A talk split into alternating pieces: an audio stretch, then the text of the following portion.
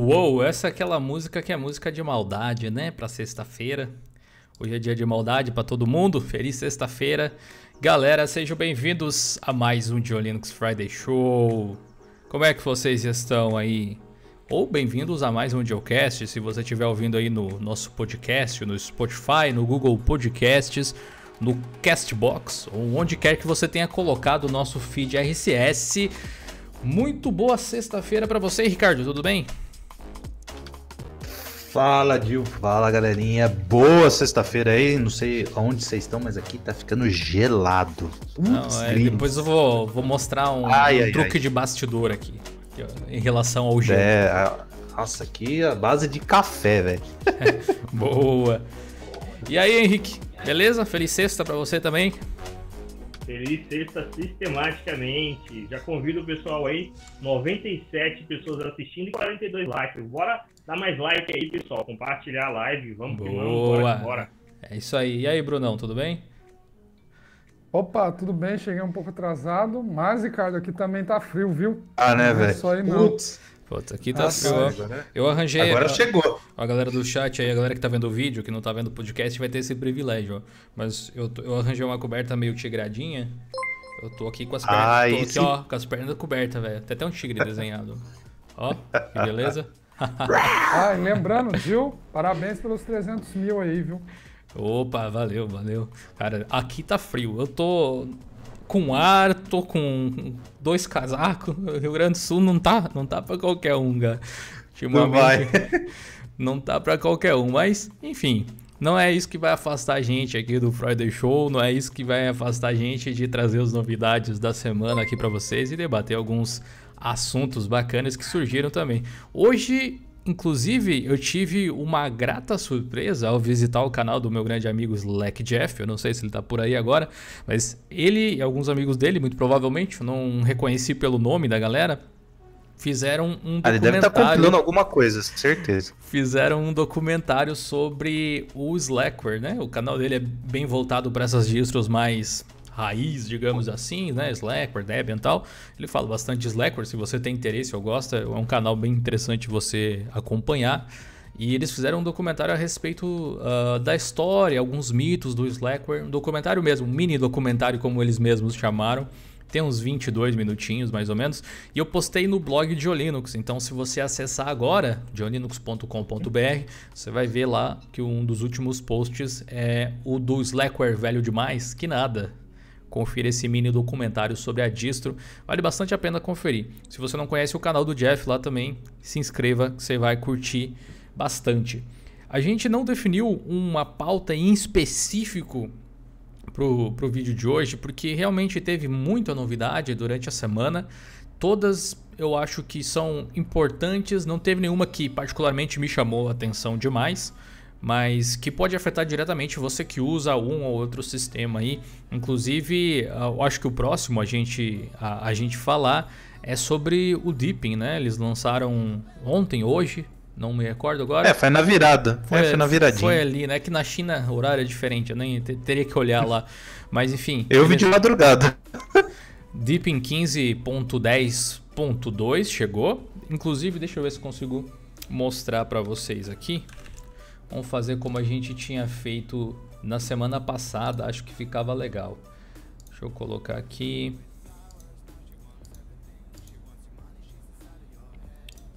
Uma captura de janela. Vamos lá, 153 pessoas e 78 likes. Vamos lá, mais likes, pessoal. Boa.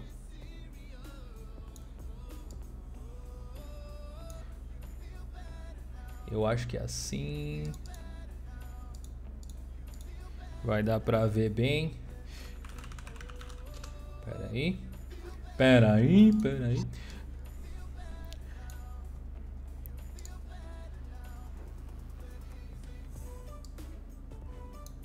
Pera aí, igual o Homer, né? Pera aí. Pera aí, pera, pera aí. aí. É.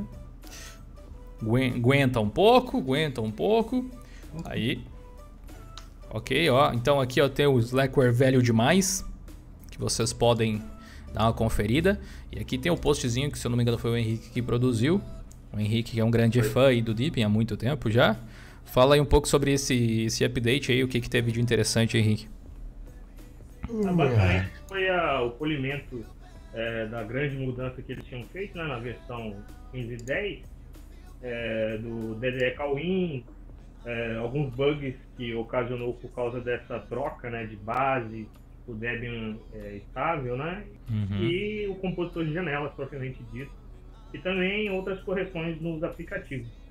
Nada de novidades tremendas, mais correções, algumas funcionalidades retiradas e outras adicionadas. Beleza, ó, o pessoal dizendo que o áudio do Henrique tá um pouco estranho, acho que porque ele tá com o microfone um pouco distante da boca aí, talvez seja. Teve alguém que falou aqui no chat, o Gabriel Petri, diz que instalou ontem o 15.10.1, mas não tem problema não, cara, você vai receber atualização aí no seu sistema. O Deepin é rolling, então é só atualizar e manter atualizado que as coisas vão chegando. Aqui a gente tem um relatório é. detalhado de cada uma das atualizações, então se você gosta ou usa o Deepin ou simplesmente tem interesse no sistema, não deixe de conferir. Tem bastante bug fix mesmo, foi uma dessas, como você deve ter reparado pelo Mas... número, né? É, foi uma point release, foi só para ajustar, botar uns pingos nos is aí que eles conseguiram corrigir nas últimas semanas. Descendo aqui um pouquinho, Uh, eu vou chamar atenção aqui para um post que eu fiz a respeito do concurso de wallpapers aqui do Ubuntu.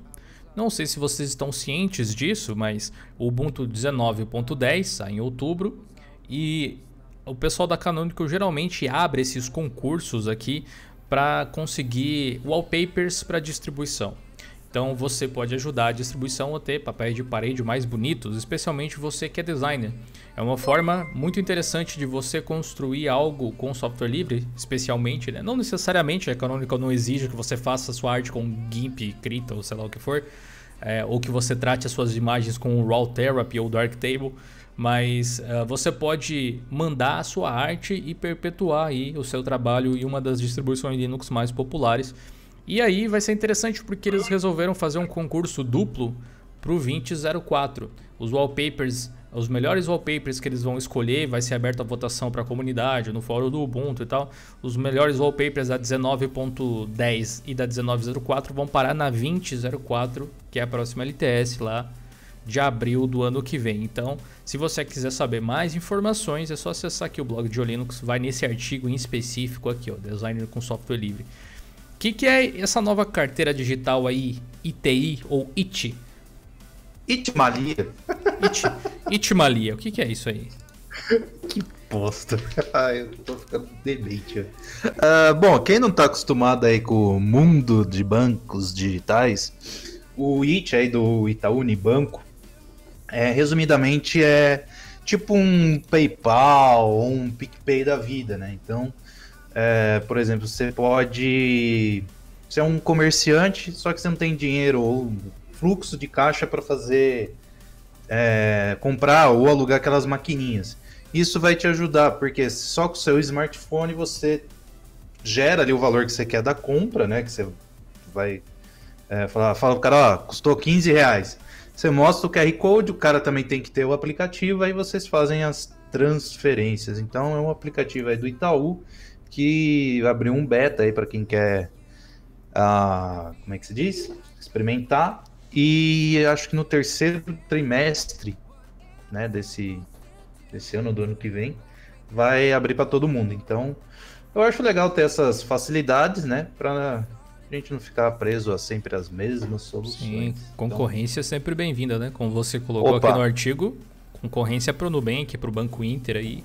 E, e, tantos outros que, que existem. Eu vi o pessoal comentando aqui no chat agora, então antes de comentar uma outra notícia que a gente tem aqui, uh, o pessoal falando aí, mandando parabéns pelos 300 mil inscritos, que gostaram bastante do vídeo.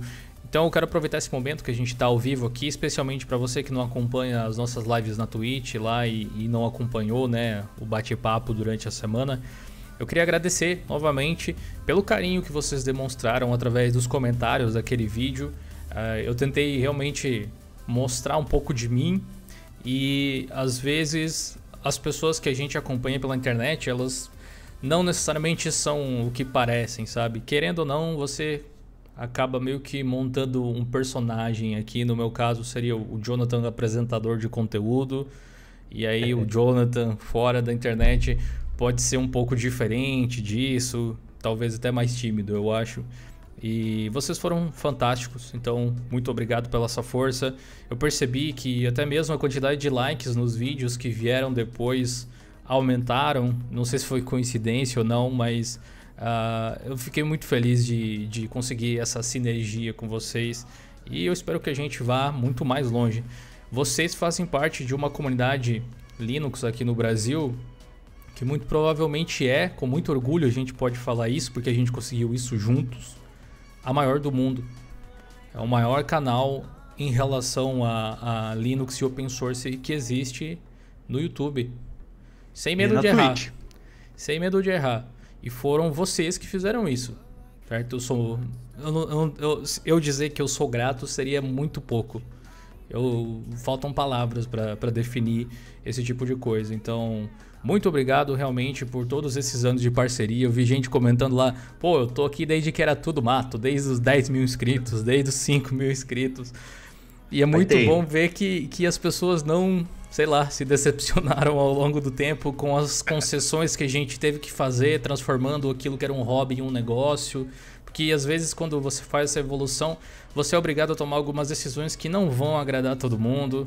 Né? Tem pessoas que começaram acompanhando o canal e aí se desenvolveram tecnicamente de uma forma muito grande e aí o conteúdo do canal passou a ser meio básico talvez para essa pessoa, mas ainda assim eu recebi e-mails das pessoas dizendo, olha, eu não assisto mais tanto o seu conteúdo, um ou outro vídeo, porque eu já sei muito bem o meu caminho, mas uh, eu queria dizer que eu só consegui achar o meu caminho porque eu assisti os seus vídeos lá no início.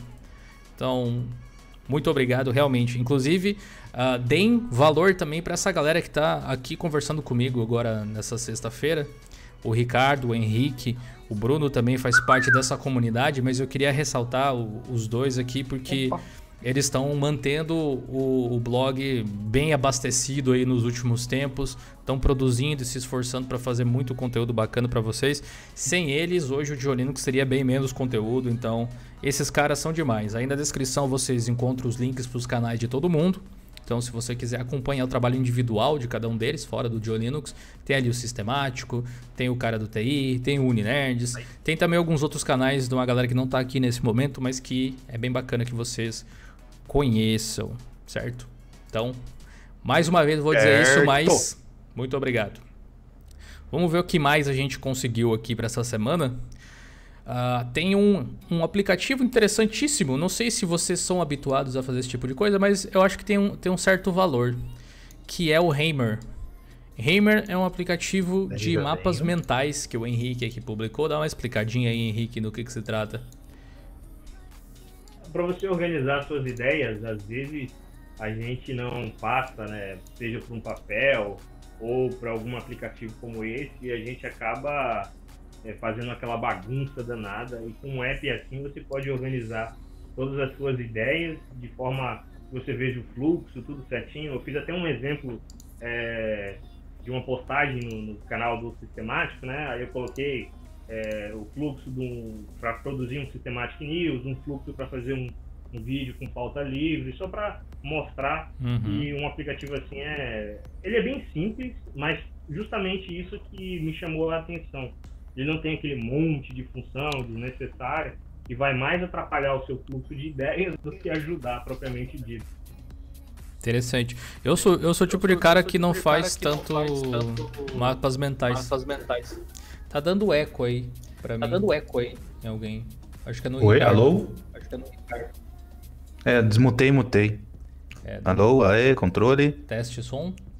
Tô me, tô, me, tô me ouvindo ainda em você aí, Ricardo. Dá uma olhadinha no teu som. Vou dar uma mutada no microfone por enquanto. Uh, eu tava dizendo que eu não sou o, o, tipo de pessoa que faz muitos mapas mentais, porque alguém pode até rir dessa minha, dessa minha colocação, mas às vezes eu acho que é perda de tempo, dependendo do que eu vou fazer. Eu perco mais tempo fazendo mapa mental do que executando o plano que o mapa está desenhando, sabe? Então eu poderia estar tá gastando o tempo fazendo é, a execução do negócio. Mas. Do projeto que você vai fazer, né? Sim, eu, eu já, já, fi, eu já, fi, já fiz mapas mentais. Já fiz mapas mentais. Algumas coisas ajudam a desenhar, tipo, esquematizar sim, sim. bonitinho assim. E, e, nesses casos eu, eu até faço. Agora, esse Hammer aí é um aplicativo que é. Ele é em Electron? Porque tem a carinha, né? Distribuído em Snap, no caso aqui. Ele é em QT. QT. Ali é em QT. Interessante. Sim. Então, só, só tá feinho assim na barrinha porque é um snap mesmo, então. É. Provavelmente. É a cara, mais ou menos a cara dele, mas no vídeo dá pra ver mais ou menos o funcionamento. Sim. Essa versão aí, que eu testei, não lembro se eu tirei o screenshot da Snap ou App Image, eu testo ambas, e aí eu não lembro qual foi a versão que eu tirei a, o print da tela. Mas é bom você organizar suas ideias. Eu faço bastante isso no, no papel, por exemplo, a, a, vinheta do canal lá, o sistemático, as animações que eu faço. Eu já até uhum. mandei uma vez para você, né? O exemplo daquela vez que eu fiz aquela aquela introzinha né, da, da promo da Story e tudo mais. Sim. Eu desenho, faço uns quadrinhos lá, bem porcamente, só para ilustrar mais ou menos a, a ideia. A lógica do app é parecida. Legal. O, o Franco disse que já usou muito o Trello para fazer o workflow. E eu não consigo usar o Trello, cara. Eu, eu acho muito confuso. Não consigo fazer nada de mapa mental. Mas tudo bem. Eu, eu não consigo, velho, sério. Eu, eu fico basbacado quando alguém fala, não, eu fiz um mapa mental, mostra aquele monteiro de coisa, eu falo. É. Jesus amado, pra que tudo isso, velho? Eu, orga é eu, organizo as coisas do de um jeito diferente hoje. Eu faço geralmente na verdade, eu organizo de duas formas, né? A gente faz a comunicação toda pelo Slack hoje, a, a equipe, uhum. digamos, do Geolinux. Uh, a gente separa em, em threads, né? tipo assuntos uhum. assim, onde é discutido, padrão. Essa é a comunicação propriamente dita. Agora, a organização de ideias, o que precisa ser feito, eu me encontrei uh, no sistema de post-it, digamos assim, entre aspas. Post-it porque não é efetivamente um, um post-it que eu vou colar numa parede ou num quadro, mas é a organização através do Google Keep. Então eu crio os quadrinhos, coloco um checklist assim, que é onde eu posso ir marcando o que foi feito. E assim eu tenho uma noção clara de quanta coisa eu deixei de fazer. é. é, lá no Slack tem um negócio parecido com isso daí também, que eu achei interessante, mas eu uso, sei lá, um tempo, depois eu esqueço, falo, ah, deixa. Sim. Sou muito assim, velho. É, a gente também teve uma notícia importante que o Ricardo fez uma cobertura sensacional aí, que é a redução de impostos em jogos. Na verdade, a notícia, infelizmente, não é que foi sancionado, mas pelo menos estava em votação, né? Conta um pouco mais Nossa, aí, Ricardo. isso deu puta dor de cabeça para fazer, porque olha, malabarismo aí é, é, uhum. é constante. Bom, é, eu até vi lá um comentário no Twitter tal, que, Ai, o pessoal não gosta de ler, né? Então é o seguinte, galera, pra, quem achou, nossa, agora vai ser menos imposto aí pra jogos, é assim.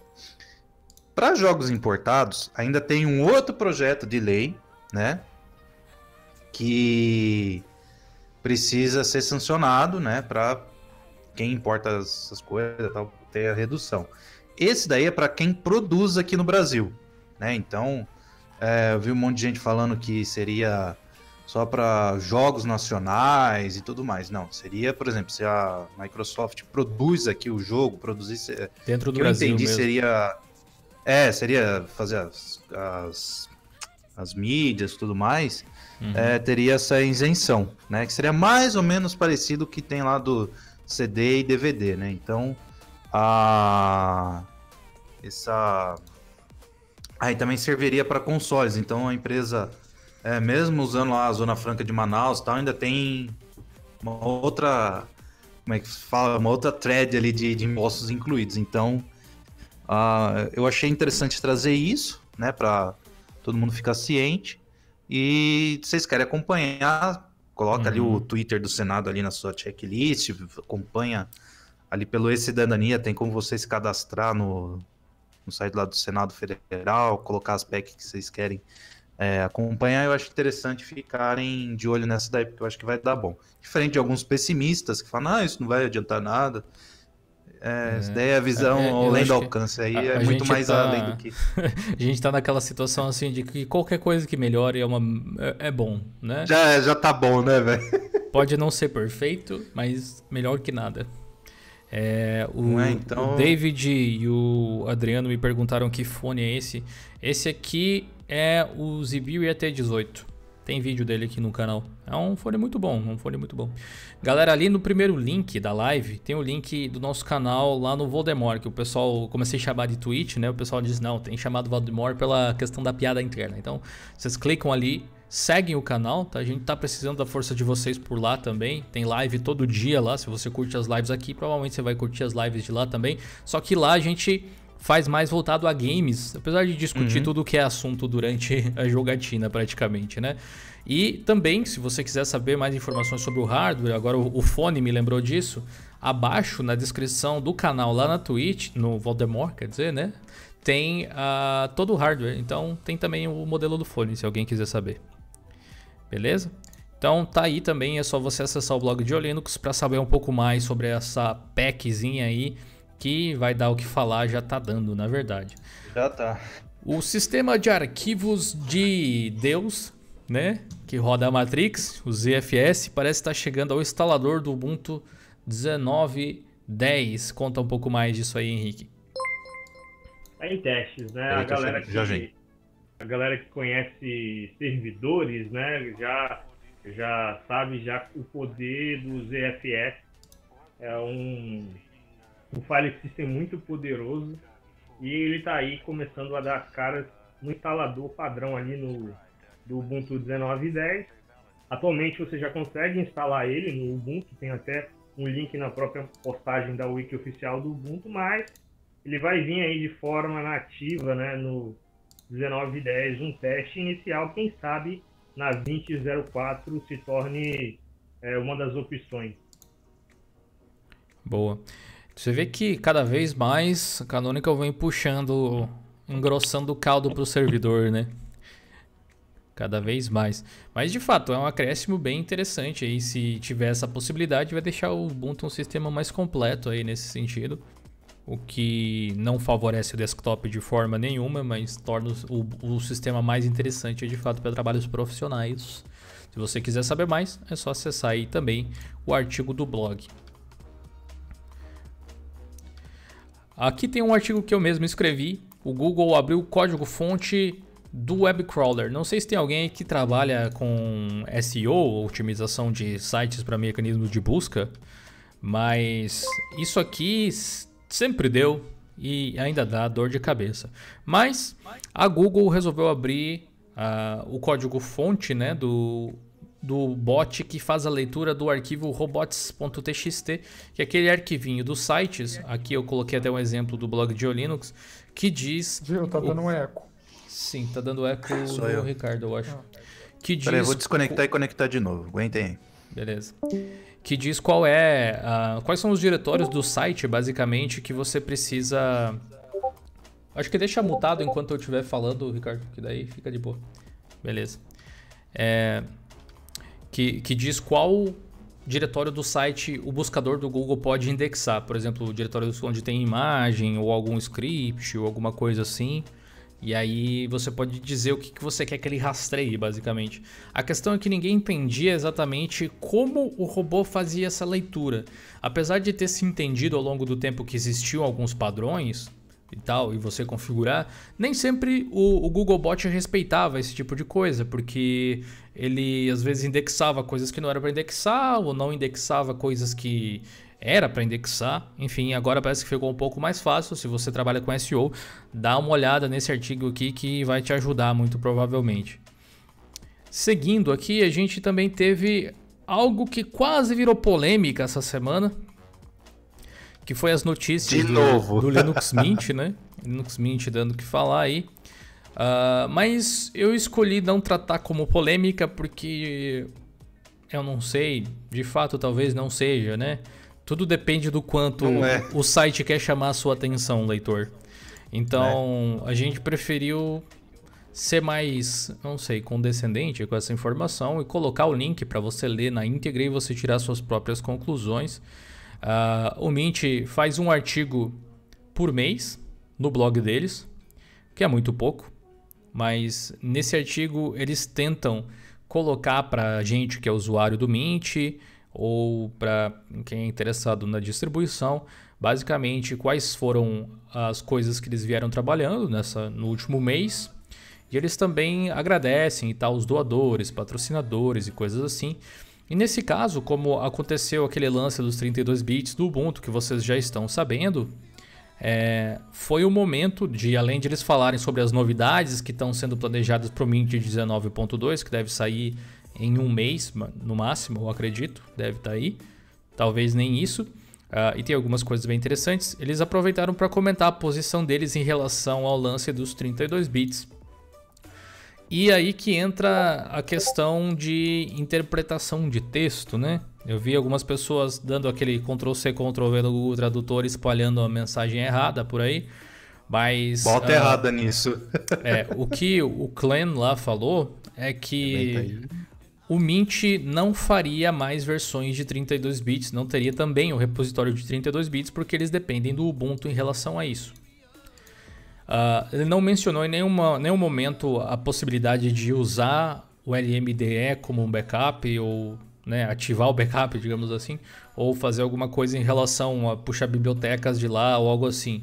Talvez ele fizesse no futuro, porque uma das coisas que ele falou, que não tinha a ver com LMDE, mas tipo, me cheira isso pelo menos, é que uh, o Mint é baseado no Ubuntu diretamente, precisa dos repositórios que a Canonical constrói, se eles deixarem de construir o 32 bits, o Mint também seria impactado, mas pacotes como o Wine e o Steam são importantes para eles e para os usuários do Mint, obviamente, não só para eles, né? Mas eles, disseram assim, não, é algo que é importante para a gente manter. Né? Assim como é para Canonical, de certa forma, né? Eles não tiveram aquele cuidado na, na declaração, como a gente já discutiu em lives passadas aqui, mas claramente é algo importante para eles, senão eles não teriam voltado atrás, muito embora a comunidade tenha pressionado eles para tomarem essa decisão. E eles disseram que eles estudariam a possibilidade de oferecer tais recursos, tipo um Wine Steam, talvez até mesmo da mesma forma que o Ubuntu faria isso. E a Canonical falou em relação a esse tipo de coisa de containers, de usar Snap para oferecer esse tipo de base, essas coisas assim.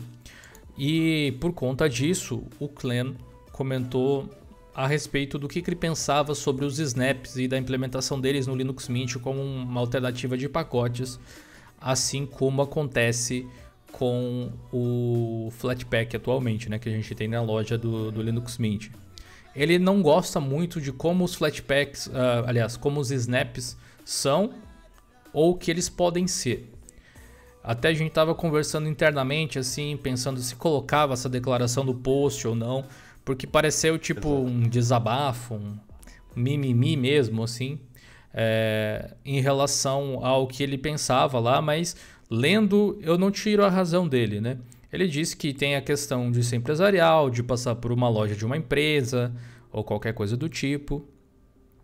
Ele tem toda a razão em relação a isso, mas isso não torna o serviço menos interessante para a indústria de terceiros. Né? Isso só é um problema porque ele escolheu desenvolver o trabalho dele dependendo das ações de outro pessoal.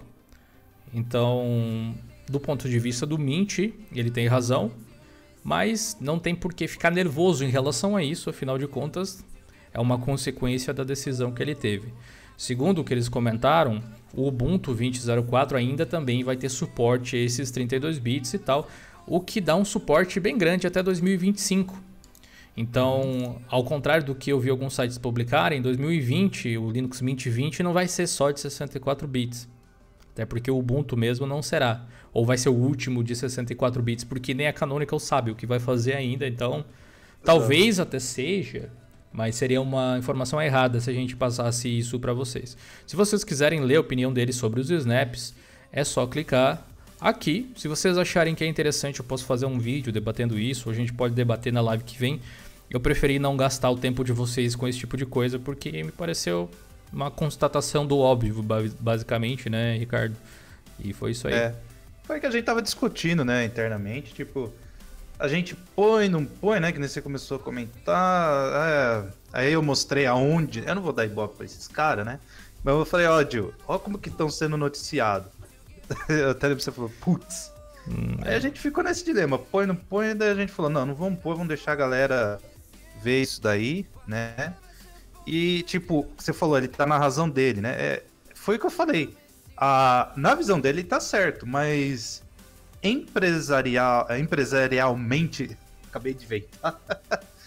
é, ele tá no mundo da fantasia, entendeu? Tipo, que, que sentido é, ele ficar fazendo essa reclamação tal e deixar, por exemplo, um monte de gente sem, sei lá, a solução que precisa tal. Então, uh, o que é importante tá ali no, no blog nosso, né? Tá lá as novidades visuais e tudo mais. E sobre os Snap e, e tudo mais, é. Pra mim também pareceu muito chororô do, do Clement. É, e, é, é, aquela assim, coisa. Um, um pouco mais radical. Se ele não tá contente com o Ubuntu, vá pro Debian, igual que o Deepin fez, é. e sofra as consequências, velho. Não ter suporte direito a NVIDIA, as, as, as, tecnologias proprietárias, vocês vão ficar tudo dependendo é, ou de recompilar ou ter uma, uma boa. É, como é que fala? A boa vontade lá do pessoal do Deb, então é. só tem essas duas saídas. Então, é uma sinuca de bico, né? E continua. Para é, distros, ba pra distros baseados no Ubuntu. E continua ali é, meio que abaixando a cabeça. Ou vai pro Debian e assim, sendo bem chucro, né? Falando, e que se lasque, velho. É, vai se lascar lá é, de recompilar é uma, Eu acho que é uma questão bem complicada na cabeça deles, uhum. eu suponho. Porque migrar, digamos assim, não, agora o Linux Mint é o que era a versão Debian Edition, né? É o que a gente chama de Linux Mint agora. Uh, acaba tirando algumas benesses que a versão Ubuntu traz, como talvez melhor suporte de hardware, algumas outras coisas. Fora que eu não, eu não sei em, em, percentil assim quanto do Linux Mint é Ubuntu, para ser sincero. É. Mas se você olhar os repositórios, a, os milhares de aplicativos disponíveis, etc, etc, é tudo vindo diretamente do repositório da Canonical. Eu não imagino que eles paguem aluguel no servidor, sabe? Tipo, todo mundo. Eu duvido. É, essa galera aí, Elementary, a Zorin, Mint mesmo, são distros excelentes, cada, cada uma, o Pop também, cada uma com o seu próprio. Né, com o seu próprio viés de funcionamento, assim. Todas elas, na verdade, em mais ou menos assim casos depende muito do time de segurança da Canonical, de como eles fecham os bugs, do time de empacotamento da Canonical. Então, cara, é fácil falar mal do Ubuntu assim meio por cima, mas sem eles o seu sistema não seria metade do que é, talvez, né? Exato. Então, por isso que eu achei meio assim. O texto dele tem sentido, mas no final o meu pensamento foi tipo, tá. E né? né? Aquela, uma das coisas que ele falou, por exemplo, eu particularmente eu gosto do que os snaps causam, mas eu não gosto do funcionamento deles necessariamente.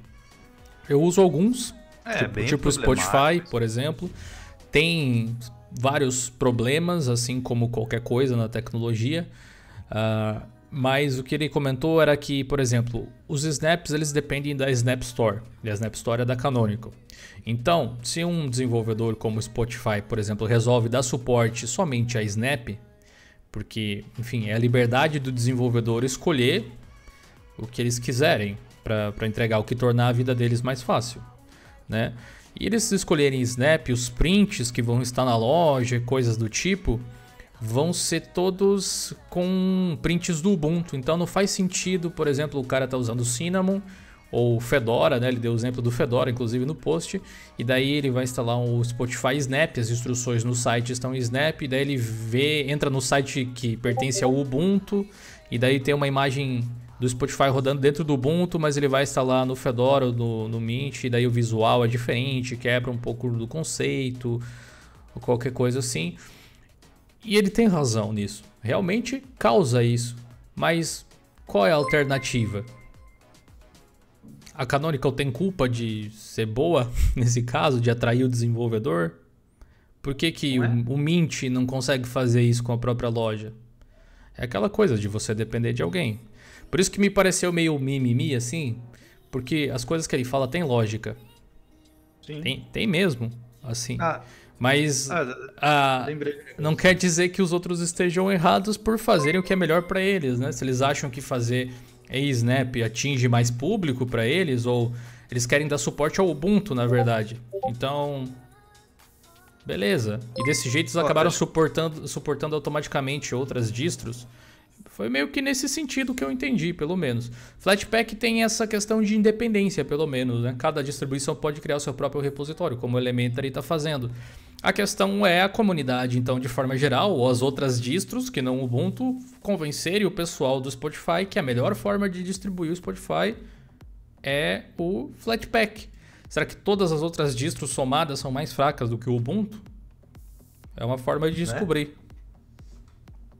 Oh, acho que eu até falei na, na, mesma discussão, foi assim, se a Canonical quiser, né, porque, tipo, o Snap é propriedade intelectual dela, né, vamos dizer assim, uhum. e o Ubuntu, idem. Se ela quiser fechar, né, entre aspas, e querer, sei lá, cobrar, ó, quem quiser usar o Snap e, e a base Ubuntu para redistribuir, pague 50 dólares ao mês. Ela pode, e ela mata um monte de de, de projeto. Não é viável, mas se ela quiser, ela faz isso, velho. Entendeu? Então, eu achei meio. É, mais ou menos, né? Porque é, a, é... A, a, grande questão é a seguinte: uh, poderia ser qualquer outro formato. Tipo, o Snap ele é open source, outra distribuição pode implementar a sua própria Snap Store se quiser, de alguma forma. Só tem que arcar com a infraestrutura de manter uma store. Por isso que o Flat Hub é um repositório e a Snap Store tem o nome loja no título, entendeu? Uhum. A ideia é que as pessoas vendam aplicativos daqui a pouco, ou vendam serviços por lá além de distribuir software gratuitamente. O Snap ainda vai um pouco além em relação a isso e atende também internet das coisas ou pacotes de mais baixo nível, como empacotamento de kernel, coisa que o Flatpak não faz, que é mais focado em aplicativos para desktop mesmo, né? Vai ficar mais nesse sentido. E tipo, tá nessa posição porque eles fizeram por merecer ao longo dos anos. Né? Eles conseguiram uma popularidade, um alcance de usuários que faz com que, para o Spotify, para citar o mesmo exemplo, seja mais interessante lançar ali do que de outra forma. Então, não adianta dizer assim, ah, não é justo com não sei quem. Eles estão pensando em Eles fazer. Pre... É, é tipo assim, você não pode esperar que as outras pessoas tomem decisões pensando no seu projeto. Né? Você tem que esperar que elas tomem decisões pensando no projeto deles. E nem sempre isso vai ser bom para o seu projeto, mas é algo, na minha concepção, esperado. É? Tipo, conquiste usuários e demonstre a sua relevância no mercado que vão querer publicar diretamente com você ou em um lugar de onde você tira essas aplicações. Uh, é chato? Pode ser. É errado? Nem falar. Ele falou alguma coisa errada na, na postagem dele? Nenhuma da minha concepção. Mas é aquela coisa. Show, do projeto dele o, tá show, o choro é livre, né? Sim. o choro é livre. Eu quero agradecer o Augusto de Freitas Olsen, que entrou aí pro Clube dos Canais do Diolinux. Muito obrigado. Seja extremamente bem-vindo aí, Augusto. Confira a aba da comunidade que tem alguns posts exclusivos pra galera que é membro do canal aí. Se você quiser ser membro também e colaborar com a gente mensalmente, tem um link aqui na descrição da live, beleza? É só entrar ali. Ok, então, se você quiser saber mais sobre snaps, para não se estender mais, dá uma olhada aí, snaps no Mint, no caso, dá uma olhada no artigo em específico. Eu fiz um vídeo essa semana sobre o Olive e eu gostaria de, uh, de fazer uma retratação em relação a esse vídeo, cara. Eu, eu, eu achei que o vídeo ficou bom em termos de conteúdo, mas ainda assim faltou, sei lá, uns 30, 40% do que eu poderia ter mostrado. Depois eu comecei a mexer mais e mais nele e eu descobri muita coisa escondida na interface que eu acabei dizendo ou que não tinha ou que eu não tinha conseguido encontrar. Então, provavelmente eu farei no futuro, quando tiver uma atualização dele, um novo vídeo e aí vocês vão conhecer mais algumas funções. Eu acho que eu acabei tornando o Olive um pouco mais simples do que ele realmente é. Muitas funções que eu reclamei que não eram tão boas ou algo assim, na verdade, estão tremendamente escondidas dentro do editor. Tipo, de uma forma que eu nunca tinha visto antes. Sinceramente, pensei, what? Aqui, por que que tá aqui nesse lugar, assim, completamente aleatório? Uh, mas tem algumas coisas, então você pode conferir aqui o artigo também. Tem uma coisa que pode acontecer no, nas futuras versões do Gnome Shell, que pode tornar ele muito mais parecido com a lógica de você operar um smartphone. Na verdade, eu não sei se já aconteceu com você, a primeira vez que você utilizou o Gnome Shell na vida, mas assim que você abre a Dash e você vê aquela montanha de aplicativos e você vê tipo um aplicativo dentro de uma pastinha, tipo aquelas o Soundry no, no Fedora ou alguma coisa do tipo, não te dá a sensação de que se você pegar um ícone e arrastar em cima do outro, você criaria, cri, criaria uma pastinha organizacional exatamente igual a gente faz no Android? Pois é, aparentemente você não é o único se você já pensou esse tipo de coisa.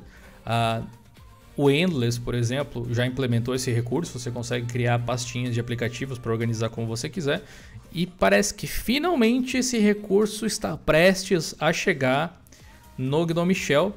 Aqui tem uma pequena demonstração, mais ou menos para vocês terem uma noção, do Baby Wog lá, aquele carinha que faz sempre vídeos do Gnome praticamente, né? Vocês conseguem ver aí mais ou menos na tela passando. Deixa eu avançar aqui um pouquinho. A ideia é que você possa arrastar um aplicativo sobre o outro e arrastar dentro de pastas e criar pastas dinamicamente assim. Ele ainda comenta aqui que ainda não existem animações para isso, mas talvez seja uma questão de tempo, arrasta para fora. Isso aqui é um tipo de coisa que a gente precisava realmente ter. Eu acho que ajuda bastante a organizar e é intuitivo, né? Você fazer isso. Eu acho que qualquer pessoa que já tenha usado o celular vai pensar que é bem natural de fazer esse tipo de organização. Beleza? Você encontra esse artigo do blog para ver esse vídeo aqui por completo, além de outras informações sobre esse assunto. Deixa eu dar um, um back aqui. parece que hoje teve um. Os caras lançaram no canal deles do Telegram uma animação mostrando isso daí, acho que foi o Jorge mesmo. Ah, legal. E então falando, ah, novidade. Eu falei, a gente noticiou isso há um bom tempo. Estão atrasado. Mas é, é legal pra caramba. No dia 1 de julho teve o lançamento do Mageia 7, depois de um bom tempinho já atualizações de pacotes.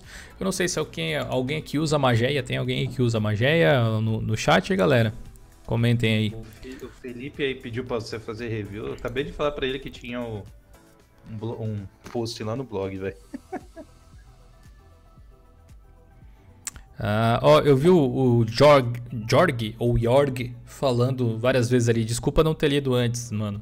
Ele falou sobre o Manjaro e os snaps. Sendo franco, eu não vi a notícia, mas ele mencionou aqui que o Manjaro vai habilitar os snaps e a Gnome Store para gerenciar eles, e provavelmente os Flatpaks também. Isso por padrão nas ISOs das próximas versões. Provavelmente dá polêmica na comunidade Manjaro, porque eu não sei se eles vão remover o PAMAC ou não. Acho até que não tem motivo para isso, sinceramente. Uh, eu ouvi falar que a galera do Manjaro participou de um Snap Summit alguma coisa do tipo, que é uma dessas conferências que a Canonical faz com desenvolvedores de todos os sistemas. Inclusive, a gente até tinha mencionado em outra live que a Snap Store lá tinha criado páginas específicas para várias distros, mudava de cor, colocava o logo e tal, dependendo da distro, para tentar atender todo mundo e tal. E eles resolveram habilitar os snaps. Eu não sabia disso. Uh, eu sabia que eles estavam envolvidos, estudando, mas interessante a notícia. Sinceramente, eu não sabia. Realmente, eu vou tentar me informar um pouco mais. E a gente produz algum artigo lá para o blog ou algum vídeo no canal mostrando como é que fica essa integração. Acho que é um passinho a mais aí pro, pro Manjaro, né? Manjaro Gnome mesmo, por exemplo, tem tudo menos a Gnome Software. Eu acho que. Acho que é. De certa forma, fica legal também, porque. Uh, eles poderiam entregar outras ferramentas lá, igual eles fazem na versão KDE, talvez. A versão KDE tem, tem tipo, por exemplo, o Manjaro Kernel Manager lá, tá diretamente integrado no, no KDE Settings lá. Ou a parte de configuração de idioma, alguma coisa assim.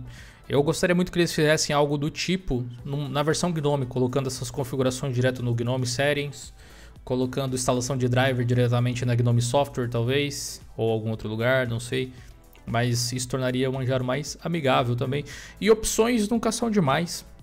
Se você não gosta de snaps, você pode usar uma distro que não usa ou instalar uma que usa e remover os que você não quiser, desabilitar. Né? Você é livre, rapaz. Software livre é isso aí. Uh, o app da Mixer também recebeu novidades para o Android e para o iOS, né? O Ricardo ali colocou. A gente, eu, a gente não trabalha muito com a Mixer. Eu já dei uma olhada, não gostei muito da ideia de fazer live por lá, não gostei muito da plataforma. Por isso que eu faço live aqui no YouTube e na, no Voldemort. Então vou Sim. repetir mais uma vez. Provavelmente vocês vão me ouvir falando isso muitas vezes nos próximos vídeos. Mas é que a gente está com uma certa urgência lá para chegar com uma média de espectadores para conseguir fazer a parceria com a Twitch. Agora eu tenho que falar o nome igual, né? Então é o primeiro link aqui na descrição. Siga o canal. Depois que acaba a live aqui, a gente vai para lá. Continua a live lá, jogando, conversando e tudo mais. E se você gosta do conteúdo, todo dia a partir das 20 horas tem live lá na Twitch, twitch.tv barra ou simplesmente clica no primeiro link aí da descrição, beleza? E nos sábados tem live também. Só que daí é de tarde, começa às 15, 16 horas. Geralmente eu aviso a galera ou pelo nosso canal lá no Telegram, tem um canal de notificações, procure lá de Linux notificações no Telegram para você uh, não perder nenhum dos nossos conteúdos, ou pelo Twitter mesmo. Então fica ligado lá no arroba blog de Linux também, qualquer coisa. Tranquilo? Tutorialzinho bacana aí para quem quer mexer com a transparência das barras no Ubuntu 19.04. Quem que foi que fez isso aqui? O Ricardo? Qual que é a moral do esquema é, aqui? Pra quem tava aí com saudade. Que o Gnome removeu essa função, né? Vocês conseguem ver, eu acho ali. Dá pra ver mais ou menos? Deixa eu tentar ampliar um pouquinho aqui.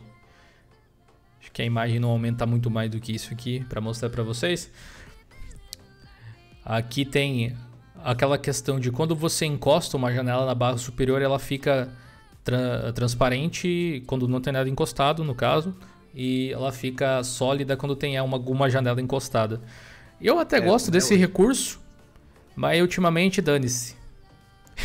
não troquei nem eu não troquei nem um papel de parede do meu sistema, mas então deixa estar. Mas se você quiser, tem ali no GitLab, é uma extensão, eu acho, né? Dynamic Panel Transparency. É. Funciona, não, obviamente, não só no Ubuntu, né? Não, é, to, todas as. Todos os gnomes. Como base, né? É, eu vi que até no, no Zorin faz isso também, né? De fazer essa. Por isso que o papel de parede deles é meio escuro, tá? Pra não dar essa. Eles dão esse roll braze aí. Ah, e parece que o Gnome vai querer recolocar essa função, mas de outra forma. Como tudo no Gnome, né? Tira da forma que era, repensa e pensam se vão colocar de novo de novo, né? Então, uhum. essa essa funçãozinha aí, por enquanto é via extensão, né? Uhum. Os paranoicos aí que são contra extensões e afins. Uh, tá aí, mais uma extensão para vocês colocarem mais teorias das, das conspirações em cima. É. Ó, o Dani Hills aí comentou que App Image para mim é de longe o melhor. Até instaladores a la Windows tem como fazer com ele. O do DaVinci Resolve é assim. Então, eu também acho o AppImage bem interessante, mas curiosamente você não vê distros implementando ele. Eu me pergunto sim, isso não é sem motivo.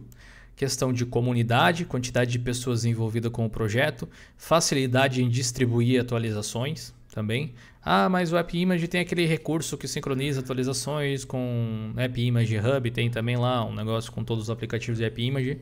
Eu, eu sei que tem, mas eu não sou dev e aparentemente nenhum é. dev acha que isso é prático. Então, eu acho ele bem interessante para testar aplicações. Eu vejo o Caden Live distribuir coisas assim. É, e realmente é bom. Eu baixei hoje o, o Balina Etcher, né? O, o Etcher, aquele aplicativo lá que para mim é o melhor para criar pendrive bootável hoje em dia hoje até, que eu passei. Eu, assim, vou dar uma falsa esperança para vocês. Me desculpem aí se alguém ficar esperando, esperando. Mas eu passei o dia instalando e reinstalando o Arch Linux. Até eu falei pra, pra galera antes de começar a live, mano, eu tô cansado, cara, minha cabeça tá doendo. Porque eu tô tentando. Calma, Gil, já bolar... tem uns haters, uns fanáticos do Art aí no, no é, chat, velho. Não, é o que eu queria. é que assim. eu vou te querer te trucidar, velho. É que eu queria poder usar uh, o I use art by the way no final de cada frase, entendeu? É. Não, brincadeira. Por que, que eu tô fazendo isso? Eu pedi no Twitter para vocês lá no arroba blog de Linux qual review de sistema vocês gostariam que eu fizesse. Teve muita sugestão. Curiosamente, teve muitas pessoas querendo que eu fizesse review do Windows. Eu achei interessante essa noção porque acho que vocês confiam o suficiente na minha idoneidade e na minha análise para não achar que eu vou dar uma de fanboy em cima do Windows, dizer que tudo é ruim e coisas do tipo. Eu acho interessante. Talvez a gente tenha uma review do Windows 10 sem problema nenhum. A gente já falou sobre Mac aqui, já falou sobre BSD, já falou sobre outros sistemas, então por que não o Windows também em algum momento, não sei quando. Mas uma das coisas que aconteceu lá de, do pessoal comentar, mais de uma vez até, teve algumas que tiveram vários likes, uh, no Twitter, no caso, vários coraçõezinhos lá, eram pessoas pedindo review do art. e aí eu te digo, não tem como fazer review de algo que não é pronto. É tipo você fazer review de uma caixa de Lego. Entendeu?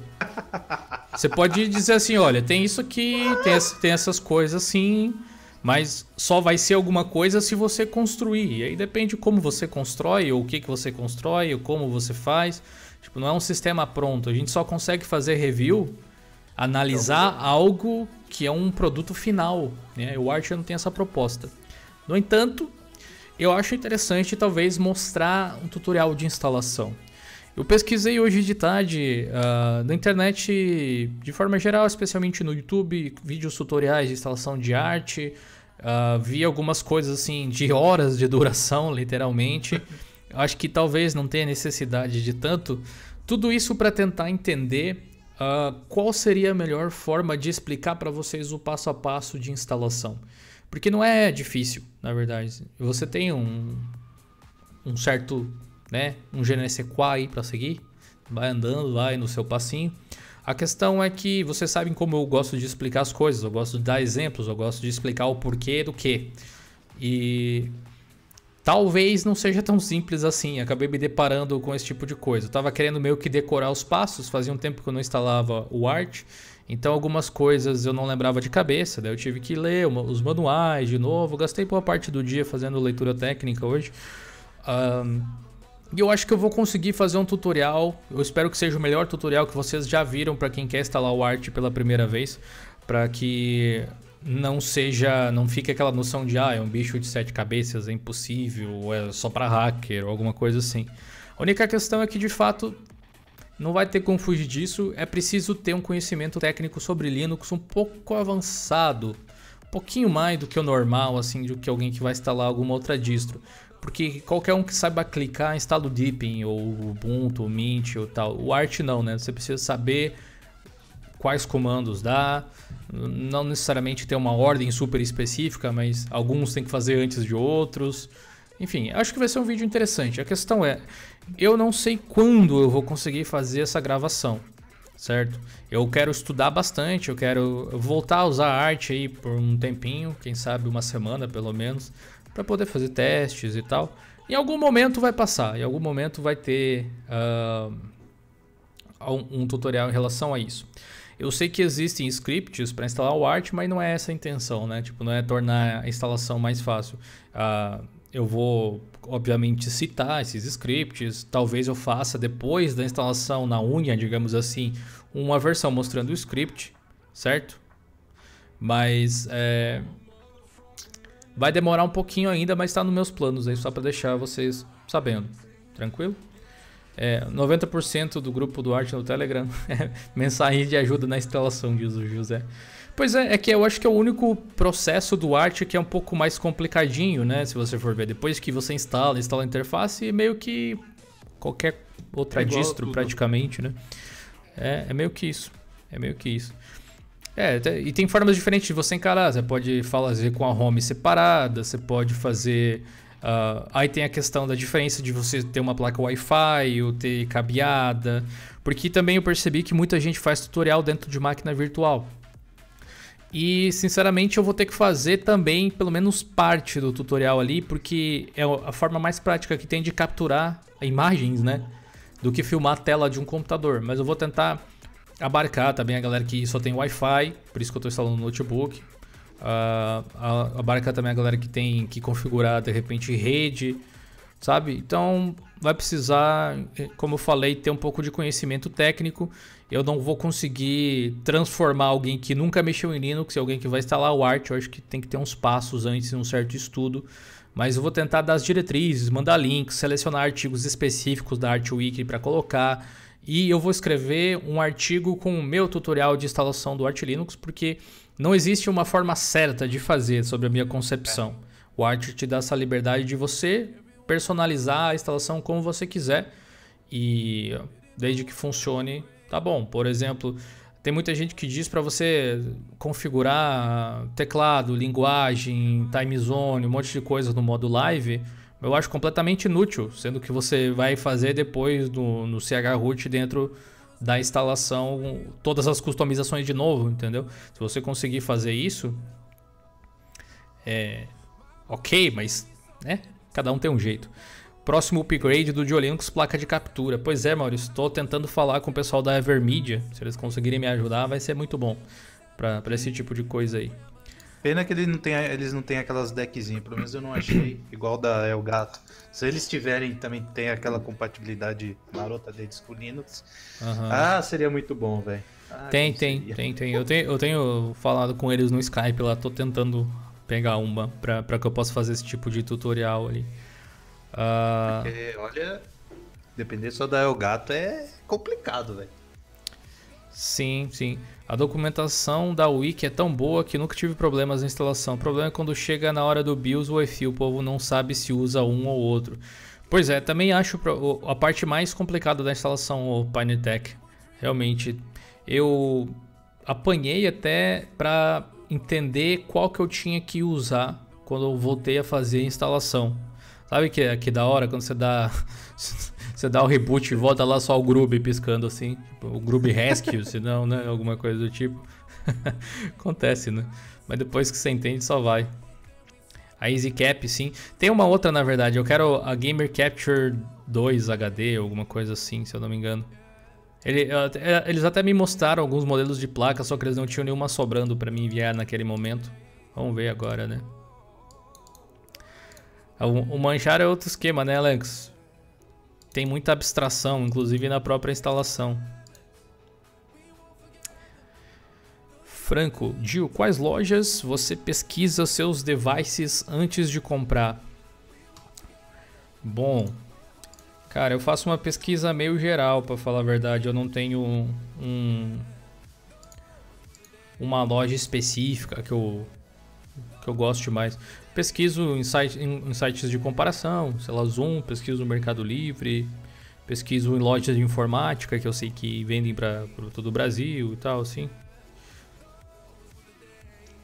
É meio que na, na raça. É, quando, quando você não tem nada para consultar, duvido que você instale o Art. A menos que você saiba de cabeça como digitar aquela tripa de comando de, de instalação de Grub, eu também duvido. Mas se você dá um, um cat install txt, tem um arquivo de instalação dentro do, da pasta root do Arch, né? Muita gente nem sabe, mas enfim. É, assim, tipo, o que, que você tem que fazer, basicamente? Você tem que... Você pode ou não fazer o load keys no início para carregar o layout do teclado, dependendo do, do teclado que você tenha. Uhum. Você tem que particionar o disco. Ah, o que mais você tem que fazer? Que eu, que eu faço no caso, né? Você tem que montar daí as partições. Ah, montar as partições. Depois o que, que você tem que fazer? Você tem que gerar o a instalação base lá com o Packstrap. Depois você tem que uh, gerar o, o, o FSTab e aí você pode instalar os pacotes que você quiser, tipo Grub, basicamente, apontar o diretório de boot e é isso. Não é tão complicado, na verdade, mas a, a técnica envolvida necessita que você tenha um certo conhecimento do que, que faz o que. Por exemplo, na ArtWeek tem uma parte que é muito legal, que eles falam assim, não, consulte o FSTab para ver se a montagem está correta, caso não esteja, edite manualmente. Aí eu te digo assim, ok, mas e se a pessoa não sabe o que é o FSTab e como ele funciona? Ou, ah, edite. Ah, tem as questões lá de, de descomentar o, o arquivo local, né? Também. Ah, e como se faz o, o, o, o, descomentamento de linha? Como é que funciona isso? Como é que usa um editor de texto em modo texto? Tipo, o Vinho, o Nano, alguma coisa assim. Esse tipo de coisa que pode encrencar a galera um pouquinho. Então eu estou tentando elaborar uma forma que se torne simples. E eu vou tentar explicar da melhor forma que eu puder. Mas aguardem, aguardem. Não tem nenhuma previsão para sair, pode demorar um bom tempo também, porque a gente sempre tem muito conteúdo para produzir. E querendo ou não, uh, dentro do nosso conteúdo, inclusive a gente consegue consultar pelo, pelo fórum, pelas coisas, pela, pelo tipo de pesquisa que as pessoas fazem. Por mais que a, a comunidade de arte seja bem barulhenta, digamos assim, eles não são muitas pessoas, então financeiramente não compensa para a gente muito. Mas eu acho ele um sistema super interessante. Não é a minha distro principal, tipo, demora muito para fazer o que eu quero fazer. Mas é, eu acho que vale a pena a gente deixar registrado no canal. É uma distribuição que Nossa, quem, aguenta, quem quiser. Não, eu já falei isso diversas vezes, né? O arte é fantástico de diversas formas. Só que é uma distribuição que não, é para todo mundo, né? Não é uma distribuição não, que é para todo mundo. Eu falei isso, começaram a me trucidar, né? Vamos ver. Agora o dono, entre aspas, falando, vamos ver se o pessoal meio que. eu me não, é... É, o Manjar é incrível por causa disso. Parafraseando o Dio, ele é criticado por se destacar. É, de certa forma, né? Dentro, se você ler a wiki do Art mesmo, tem uma parte que eles dizem assim, para quem é recomendado o Art é para servidor, para desktop.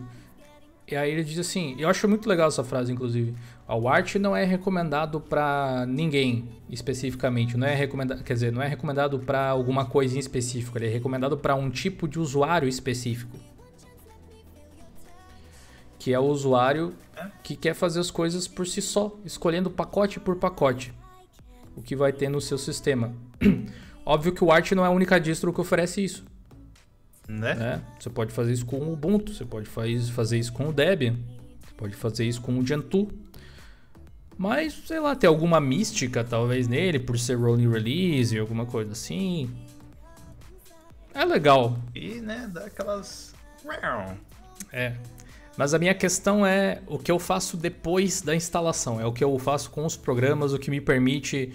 Uh, tipo assim, uh, eu acho importante que a distro me permita que eu faça a instalação o mais rápido possível e que eu consiga ter tudo pronto o quanto antes. E querendo ou não, o, o processo uhum. de instalação manual do Art, uh, por mais que você já esteja safo e fazer aí em 10 minutinhos, 15 minutinhos, 20 minutinhos, requer não só uma conexão com a internet, mas também uma certa expertise.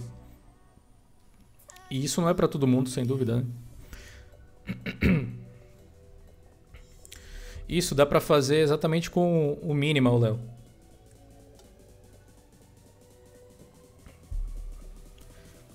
Dá para fazer com o minimal. O Art não é RPM, ele é próprio dele, é uma distro independente. Mas vocês vão curtir o vídeo, tenho certeza. Vocês vão achar legal. Eu mesmo me diverti bastante vai. fazendo, é. Eu, eu, me diverti bastante estudando as coisas ali de novo e tal. Me fez lembrar porque que eu. O que, que eu gostava de Linux, né? Que é descobrir essas coisas assim. Uh, e quando você termina a instalação, não vou te negar, dá uma certa satisfação. É por isso que o pessoal que usa. Por isso que a gente que usa arte, a gente fica dizendo assim, não, eu uso arte. É uma sensação de vitória, entendeu? Você termina a instalação, tipo, opa, nice. Mas eu acho que quem gosta mesmo do Art já passou essa fase de não, tem que fazer tudo manualmente e usa algum script, alguma coisa assim, que basicamente só automatiza a instalação. Eu acho que é ok, na verdade, né? Chega um momento que você não quer mais perder tempo com coisas que vão te levar no mesmo lugar. Que é o caso da instalação. A função de, de instalação é botar o sistema para funcionar. Mas fazer a instalação manualmente do Arch Linux é algo que te traz muito aprendizado na minha concepção. Por isso que é legal. By the way, I use Art, é isso aí, Raul. Galera, a gente vai encerrar a live do YouTube agora. Então eu agradeço muito a participação de todo mundo. Sejam bem-vindos os novos seguidores aí que chegaram. Bem-vindos os novos membros do clube do, dos canais aí. A gente continua a live agora lá no Twitch. Tem um pequeno intervalinho aí de uns 5 minutos para eu tomar uma aguinha A gente já começa lá. É, então, se você quiser bat continuar batendo um papo com a gente enquanto a gente joga e tudo mais, clica no primeiro link aí da descrição, siga o canal de lives do Diolinux e bora lá. Obrigado pela participação de todos e até a próxima. Falou! Valeu! Valeu!